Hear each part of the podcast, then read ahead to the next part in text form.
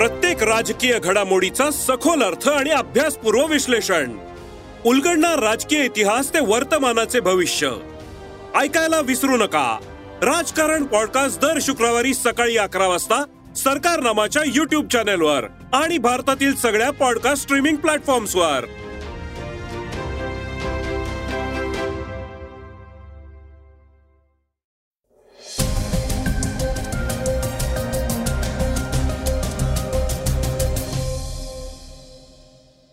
श्रोते हो नमस्कार. मी अनिरुद्ध गद्रे. आता आपण ऐकणार आहोत आजचं सकाळचं पॉडकास्ट अदानी समूहाच्या व्यवहारांची आता सेबीद्वारे चौकशी होणार आहे. तर कपिल सिब्बल यांनी आरोप केलाय की देशभरात उसळणाऱ्या दंगली म्हणजे भाजपची निवडणुकीची तयारी आहे. तटरक्षक दलाच्या बोटीबद्दलची अफवा दूर झाली आहे. चॅट जीपीटीचा फायदा घेणारा पहिला लाभार्थी समोर आला आहे. जावेद अख्तर यांना कोर्टात हजर राहावे लागणार आहे. काय असेल त्याचं कारण? चंद्रपुरात पंतप्रधानांच्या खोट्या आश्वासनांचा वाढदिवस साजरा झालाय. या आणि अशा बातम्या सविस्तर ऐकण्यासाठी सुरुवात करूया आजच्या सकाळच्या पॉडकास्टला आणि हो चर्चेतली बातमी आहे सुप्रिया सुळे यांच्या विधानाची. फडणवीसांना गृहमंत्रीपद झेपत नाही का? असं सुप्रिया का म्हणाल्या? समजून घेण्यासाठी ऐका सकाळ पॉडकास्ट अदानी समूहाच्या व्यवहारांची सेबीद्वारे चौकशी. हिंडेनबर्ग अहवालानंतर अदानी समूह आर्थिक गैरव्यवहारांबद्दल चर्चेत आला आहे. या अहवालातील आरोपानंतर अदानी समूहाला अनेक अडचणींना सामोरे जावे लागले होते. त्या अजूनही थांबलेल्या नाहीत. हिंडेनबर्ग अहवालानंतर अदानी समूहाच्या विश्वासार्हतेवर परिणाम होऊन त्यांना मोठे नुकसान सहन करावे लागले होते. समूहावर कर्ज फेडण्यासाठी दबाव आला होता. त्यानंतर केनच्या अहवालानेही अदानींना मोठा धक्का दिला. आणि आता सेबी अदानी समूहाच्या व्यवहारांची चौकशी करणार आहे. रॉयटर्सच्या अहवालात असे म्हटले आहे की गौतम अदानी यांच्या भावाशी संबंधित असलेल्या अदानी समूहाच्या तीन कंपन्यांच्या व्यवहारांची चौकशी सेबी करत आहे. मॉरिशसची Krunal trade and investment limited Gardenia trade and investment limited आणि दुबईतील इलेक्ट्रोजेन इन्फ्रा अशी त्यांची नावं आहेत. या कंपन्यांनी गेल्या तेरा वर्षात अनेकदा गौतम अदानी यांच्या पोर्ट टू पॉवर समूहात असे अनेक व्यवहार गुंतवणुकी केल्या आहेत ज्या सूचीबद्ध नाहीत. विनोद अदानी या कंपन्यातील नफ्याचे मालक अथवा संचालक आहेत का याचा शोध सेबी घेत आहे.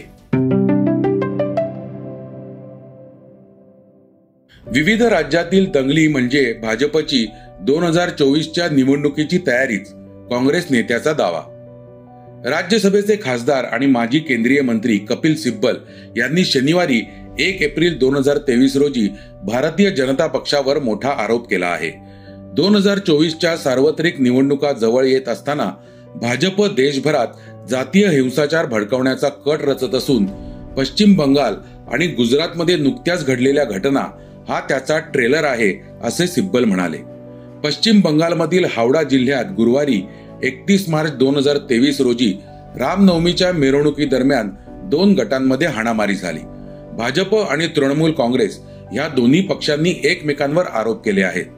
रामनवमीच्या काळात गुजरात आणि महाराष्ट्रातूनही हिंसाचार झाल्याच्या बातम्या आल्या आहेत. महाराष्ट्रात संभाजीनगर येथे रामनवमीच्या आदल्या रात्री जवळपास दंगल उसळली होती.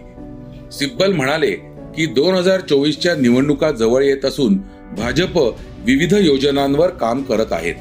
यामध्ये निवडणूक आयोगाचा वापर करून विरोधकांना लक्ष करणे जातीय हिंसाचार हेट स्पीच आणि कंटेंट अल्पसंख्याकांचा छळ ईडी म्हणजेच अंमलबजावणी संचलनालय सीबीआय केंद्रीय अन्वेषण विभाग यांच्या माध्यमातून विरोधकांना लक्ष करणे आदींचा समावेश आहे अशी उपरोधिक टीकाही सिब्बल यांनी केली.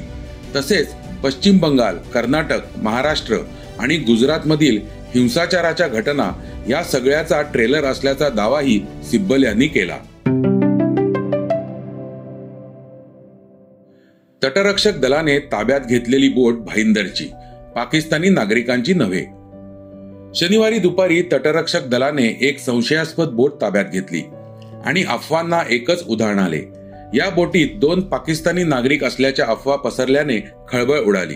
मात्र ही बोट भाईंदरच्या उत्तन परिसरातील मच्छीमार बांधवांचीच असल्याचे स्पष्ट झाले आणि साऱ्यांचा जीव भांड्यात पडला. मासेमारीसाठी खोल समुद्रात गेल्याने या बोटीचा संपर्क तुटला होता. मुंबई आणि पालघर किनारपट्टी पासून चव्वेचाळीस नॉटिकल मैरावर शनिवारी दुपारी तटरक्षक दलाने एक बोट ताब्यात घेतली होती. या बोटीत पाकिस्तानी नागरिक असल्याचा संशय व्यक्त करण्यात येत होता.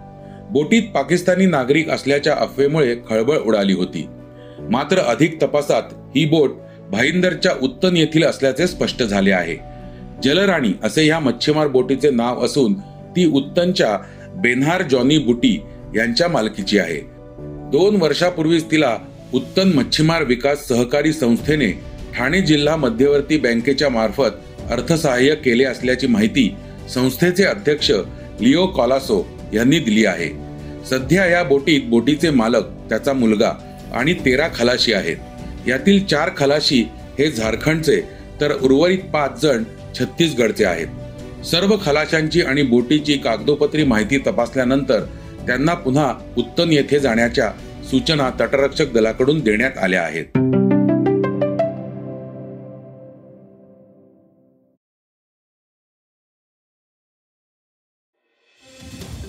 आता ऐकूया काही वेगवान घडामोडी. चॅट जीपीटी गेल्या काही महिन्यांपासून सातत्याने चर्चेत आहे. त्याच्या वैशिष्ट्यांमुळे चॅट जीपीटी विषयी सगळ्यांच्या मनात कुतूहल आणि उत्सुकता आहे. आता चॅट जीपीटीच्या क्लासेसमधून ऑस्टिनमध्ये राहणाऱ्या लॅन्स जंकने लाखो रुपये कमावलेत.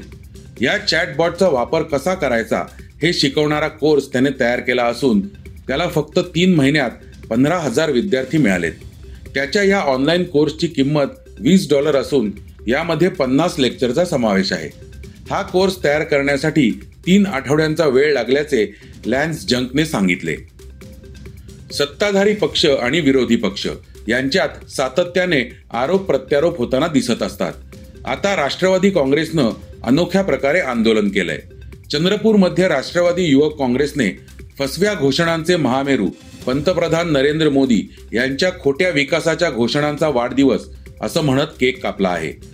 दोन हजार चौदा पासून मोदी जनतेला एप्रिल फुल बनवत आहेत. अशा घोषणाही त्यांनी दिल्या आहेत.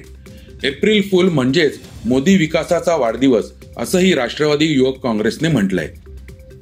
बॉलिवूडमधील दिग्गज लेखक गीतकार आणि कवी जावेद अख्तर सध्या बरेच चर्चेत आहेत.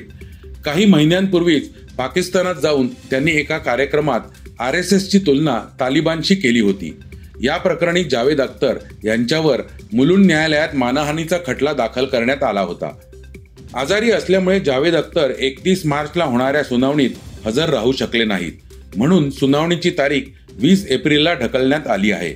मात्र आता जावेद अख्तर यांनी ही तारीख चुकवली तर त्यांच्या विरोधात अटक वॉरंट जारी केले जाण्याची शक्यता आहे. आय पी एलच्या सामन्यांना सुरुवात झाली असून प्रत्येक संघ आपला बेस्ट देण्याचा प्रयत्न करत असतो. चाहते आपल्या आवडत्या संघाची मॅच बघण्यासाठी उत्सुक असल्याचे दिसून येत आहे. आता चाहत्यांसाठी एक आनंदाची बातमी आहे. आज दोन मॅच होणार असून पहिला सामना सनरायझर्स हैदराबाद आणि राजस्थान रॉयल्स यांच्यात होणार आहे. हा सामना हैदराबादच्या घरच्या मैदानावर होणार आहे. सनरायझर्स हैदराबादचा कॅप्टन एडन मार्करम ऐवजी भुवनेश्वर कुमार आजच्या सामन्याचे कर्णधारपद सांभाळताना दिसणार आहे. तर दुसरा सामना रॉयल चॅलेंजर्स बेंगलुरू आणि मुंबई इंडियन्स यांच्यात होणार आहे. या सामन्यावर अनेकांचे लक्ष असणार आहे. कारण विराट आणि रोहित या संघाचे कर्णधार म्हणून एकमेकांसमोर उभे असणार आहेत. याशिवाय गेल्या सात आठ वर्षांपासून मुंबई इंडियन्सनं पहिली मॅच हारण्याचा पायंडा पाडला आहे. आणि तीन वर्षानंतर बेंगळुरूचा संघ घरच्या मैदानावर खेळणार आहे. त्यामुळे मुंबई इंडियन्स बेंगळुरूला घरच्या मैदानावर हरवणार की पहिला सामना हारण्याचा आपला पायंडा कायम ठेवणार हे पाहणं औत्सुक्याचं ठरणार आहे.